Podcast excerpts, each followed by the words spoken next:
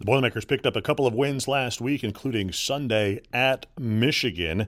Purdue now gets a couple of days before prepares for Michigan State and what will be a huge game in the Big Ten race on Saturday night in Mackey Arena. I'm Kyle Charters, Brian Neubert here as well. Brian, in a moment, but first this. Designing and building since 1968, TNW has changed the way people think about construction. TNW's three stage approach to designing and building is unmatched throughout the construction industry. Learn more about TNW's people, passion, and projects at twdesignbuild.com. Experience unparalleled comfort, service, and cuisine at the Whitaker Inn. This Midwestern oasis is perfect for a relaxing staycation or weekend getaway. Escape from the ordinary at the Whitaker Inn. On the far end of Main Street in downtown Lafayette, you'll find East End Grill, industrial and classic. The restaurant is built like a steakhouse, but handles like a bistro. East End Grill's menu includes creative starters, simple chopped salads, burgers, fresh fish, and steaks, and the signature shrimp and grits. The staff prepares every item from scratch and emphasizes simple meals that incorporate fresh, local, and seasonal ingredients. A warm and inviting dining room features a cozy bar that includes a great selection of craft beer, inspired cocktails, and a robust and expanding wine list. Whatever your entertainment needs are, a cocktail at the bar, dinner with family, or a special event in the private dining room, the energized and attentive staff is here for you. East End Grill in downtown Lafayette, welcome to our table. When it comes to land sales, it pays to have experts in your corner. AcrePro Midwest Farm Group is your local farmland specialist. With decades of experience in Indiana agriculture, no one knows the market better. Whether you're doing a 1031 exchange or simply buying and selling farmland, your local AcrePro agent will walk the land with you and ensure the deal is done right. Visit acrepro.com or call 765 775 6502 and talk to your local land expert today. Again, 765 775 6502. The Boilermakers with a couple of days as they get prepared for Michigan State on Saturday. A chance for Purdue to earn itself at least a share of the Big Ten. Now, that could be decided even before Saturday night. Illinois still plays twice before uh, Purdue plays again on Wednesday against Minnesota and then earlier on Saturday at Wisconsin. So perhaps a share will be earned before tip versus the Spartans on Saturday night. Saturday night, maybe Purdue will have a chance to win it outright. Perhaps Purdue will have won it outright already by then. You never know. But uh, Brian, uh, a, chance here. The schedule sort of uh, unusual for Purdue, and then it, it, gets another full week here. I think it just had a, a full week a couple of days ago or a couple of weeks ago. Not a bad thing, I would imagine, for the Boilermakers.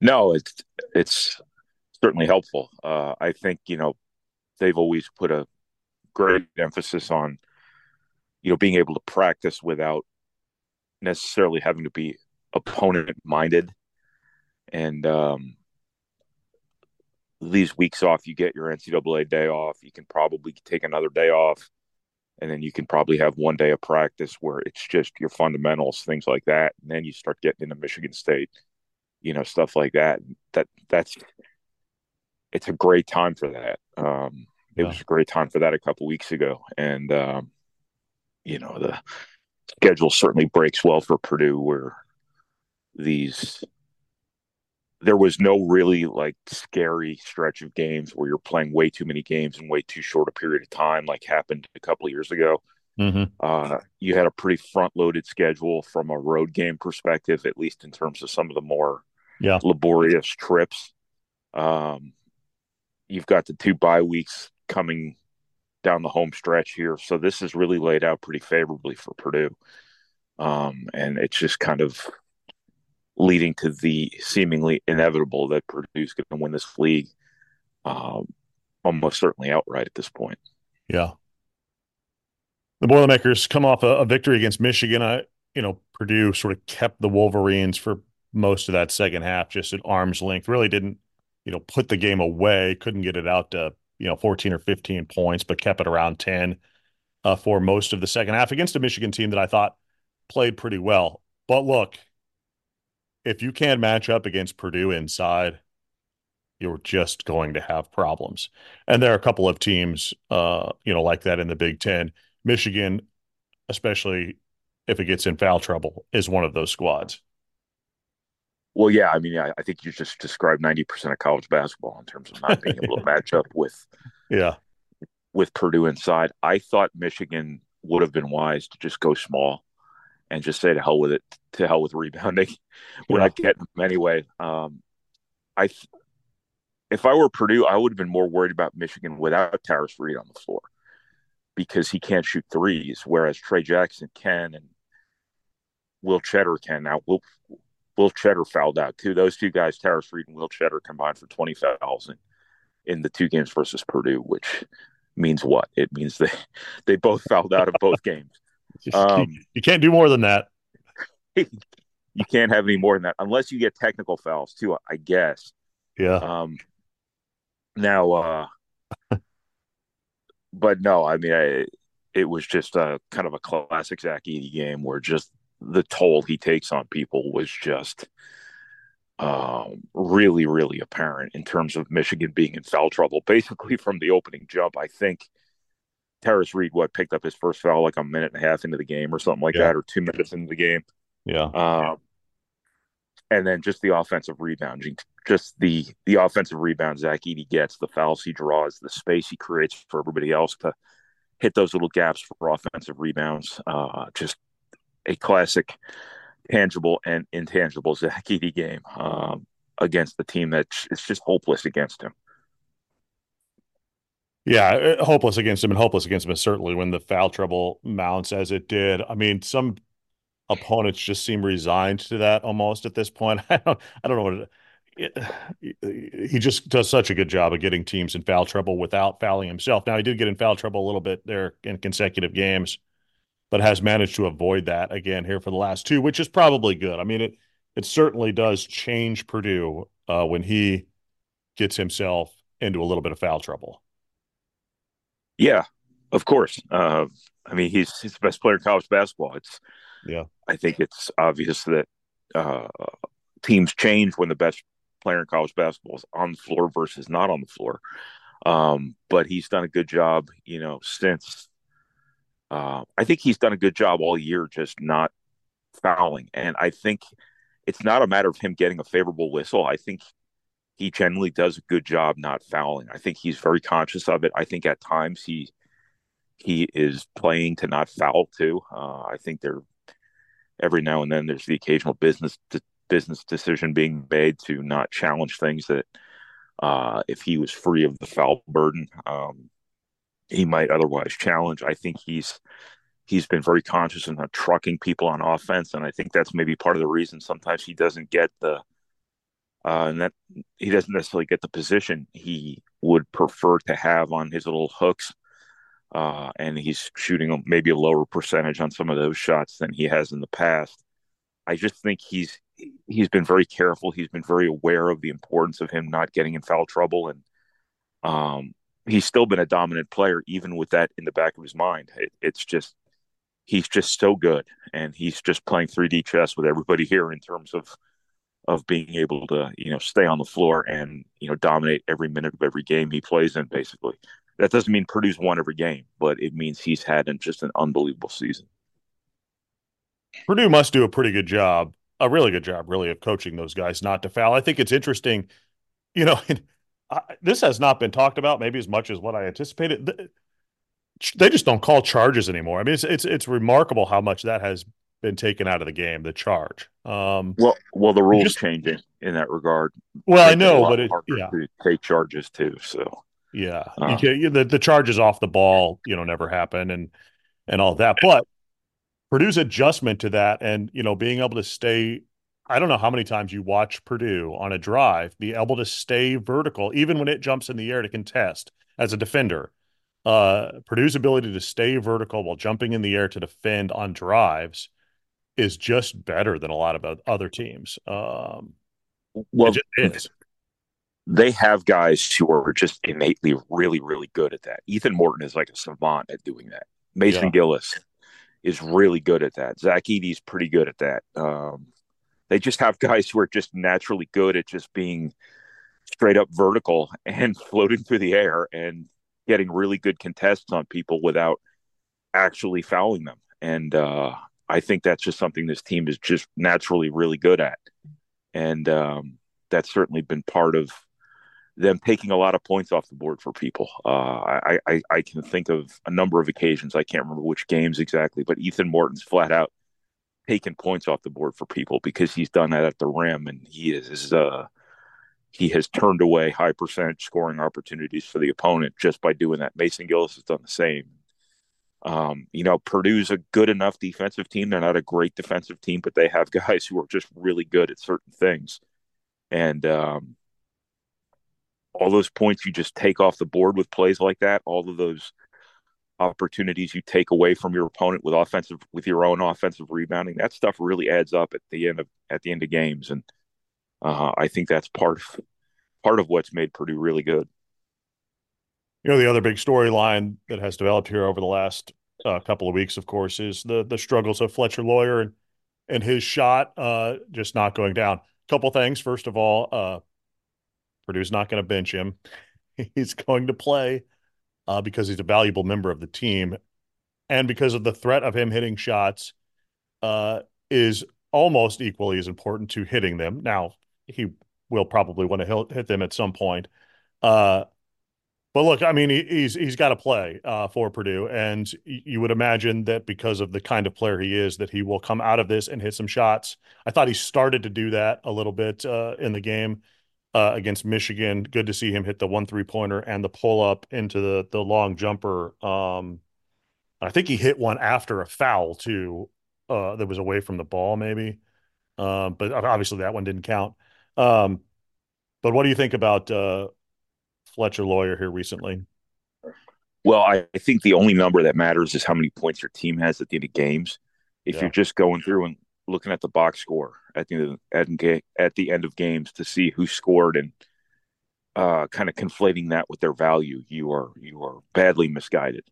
Uh, if, if you watch the games very closely, you can see that the space that Fletcher Loyer affords that offense is a big part of um, Zach Edey's productivity, Braden Smith's productivity, you know, things like that. And uh, you can't miss shots that you don't get. And he just he's not getting a lot of looks. And he's not the guy that this offense is built around, but he's a really, really important piece of making this offense work. Uh, you don't always build great offenses by putting five guys out there who are shooting 10, 12, 15 times a game. You build great offenses by having great offensive players on the floor all the time. And he is a really, really good offensive player.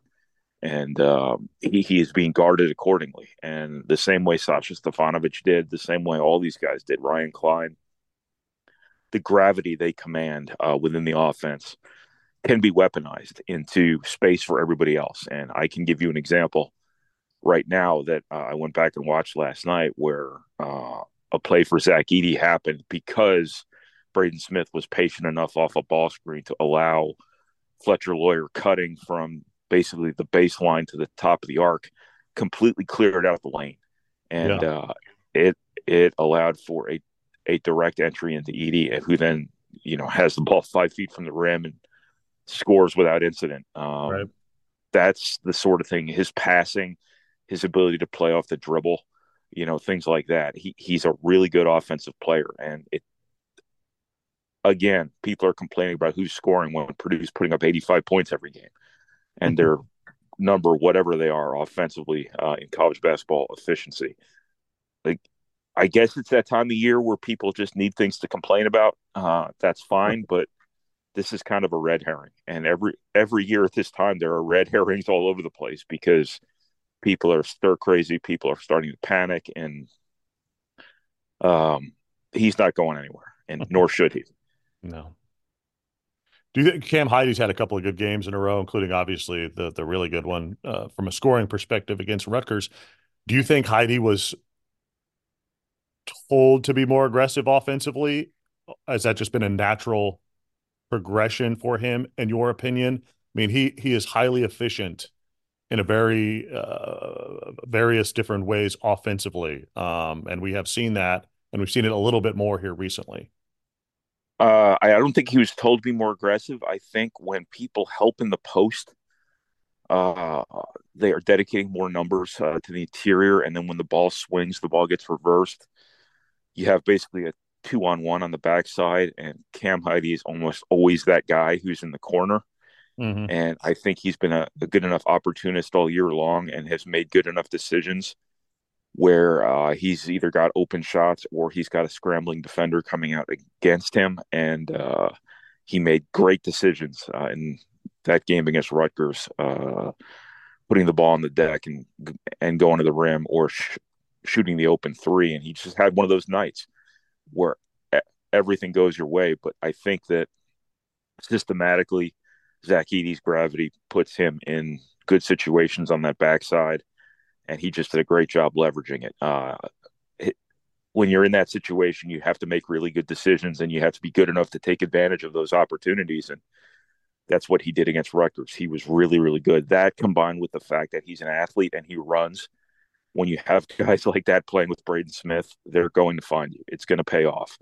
And uh, I think his one basket yesterday at Michigan uh, kind of fell in line with that, where he beat everybody on the floor and Braden Smith somehow found him a pass that 90% of college basketball guards wouldn't even try to make. Uh, and, um, you know, that's part of that extra gear Purdue has offensively this year where they can play fast, they can beat you in the open floor. I think Braden Smith probably realized, hey, Michigan's tired. We're gonna, yeah, we're gonna, we're gonna go for the kill here. We're gonna run. We're gonna really push the tempo in this game, and uh, really took advantage of their uh, I don't know if it if foul trouble had something to do with it. I'm sure, but also they're just not very deep, and they're probably uh, you know starting to starting to get a little weary in their legs a little bit. And I think Braden Smith probably smelled blood. And when you have Braden Smith with the ball in his hands in the open floor, and you have guys like Cam Heide and eventually a Myles Colvin will you know fall in line with this too. And obviously Lance Jones attacking, attacking, attacking is really really effective for Purdue. Yeah, it almost sounded to me like in the post game after Michigan that Matt Painter wouldn't mind if if Purdue pushed a little, little bit even more than it does. Yeah, they just have to be smart about it. You can't yeah. just you know try to turn into 1990s UNLV when you still got the best player in the country walking down Main Street, getting up the floor. Um, but they do have the personnel, and this is something that uh, you know Braden Smith's really unlocked in this team. This is something that Lance Jones has really given them um, that they can beat you in the half court, they can beat you in the full court, they can beat you in the open floor, they can beat you with threes, they can beat you getting to the basket. Uh, it's just a re- the most complete uh, Purdue offensive mix that I, I've ever seen. Yeah. And um, yeah, it, it, it's really going to help them in March too because there's just so many different ways they can beat you. Yeah. Uh, Michigan State late on on Saturday night should be a festive atmosphere uh, in in Mackey Arena. I would imagine it will be a Spartans team, however, that will be uh, on edge. I would imagine. I mean, Michigan State probably is going to make the NCAA tournament. A lot of the metrics, the net and KenPom and all that stuff are, are pretty good for Michigan State. But after a, a, a, stunner, and I think it probably was on on its home court uh, on Sunday, Michigan State probably is hungry for a victory. I, I would imagine that that that will create a pretty good game on Saturday night. Yeah, it, will be quite an environment. I think it always is for Michigan State. I think they've. I don't want to say they've supplanted Indiana as Purdue's biggest rival, but I think the tone of that rivalry has kind of taken on that sort of level of importance around Purdue. Um, in part because they're pretty similarly minded programs and uh, you know kind of things like that, but also they historically have been really, really good and have had some pretty yeah. epic games. Um, this Michigan State team is not what they normally are, uh, even though they won one game in the NCAA tournament last year and thus were anointed as a top five team in the preseason. Um, yeah. Returning all of the same slightly above average players they had last year, only a year older. Uh, you'll get me started here on the uh, funhouse mirror of the NCAA tournament. Hi FAU. Um, no, it, it's just it's going to be a really interesting environment because you know historically you don't want Michigan State situations like this with their backs to the wall, so to speak. Um, but historically, Michigan State wouldn't be in this position anyway. Right. Um, it raises kind of broader questions in my mind over whether Michigan State is actually capable of being Michigan State anymore. Because, um, you know, I, I either uh, he can't get them anymore, they don't exist, or whatever it may be. But Tom Izzo hasn't had Tom Izzo kids in years. Yeah. Uh, you know, they don't have that toughness about them. They don't have that kind of grit. They don't have that, you know, personal pride, whatever it might be, to make sure that you don't lose at home at Iowa when you're NCAA, or you don't lose at home to Iowa mm-hmm. in situations where you uh, you're playing for your NCAA tournament life. You're not even in that situation at the end of Ohio State, the Ohio State game.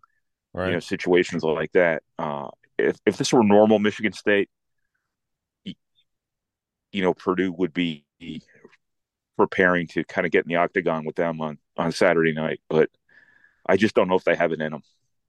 Um, and Purdue, obviously, with a share of the Big Ten uh, championship on the line, plus the fact that they're at home, and the fact that they're head and shoulders better than Michigan State, you know, it, it's going to make for a pretty uh, a pretty fun game. But I, I would have to think Purdue would be okay. It's been a wild year in the Big Ten. I, I'll have to look this up, and maybe it's happened more recently than I know, and I we're just not thinking of it. But Indiana, Ohio State, and Michigan all missing the NCAA tournament in the same year is uh, a rare occurrence, one would think.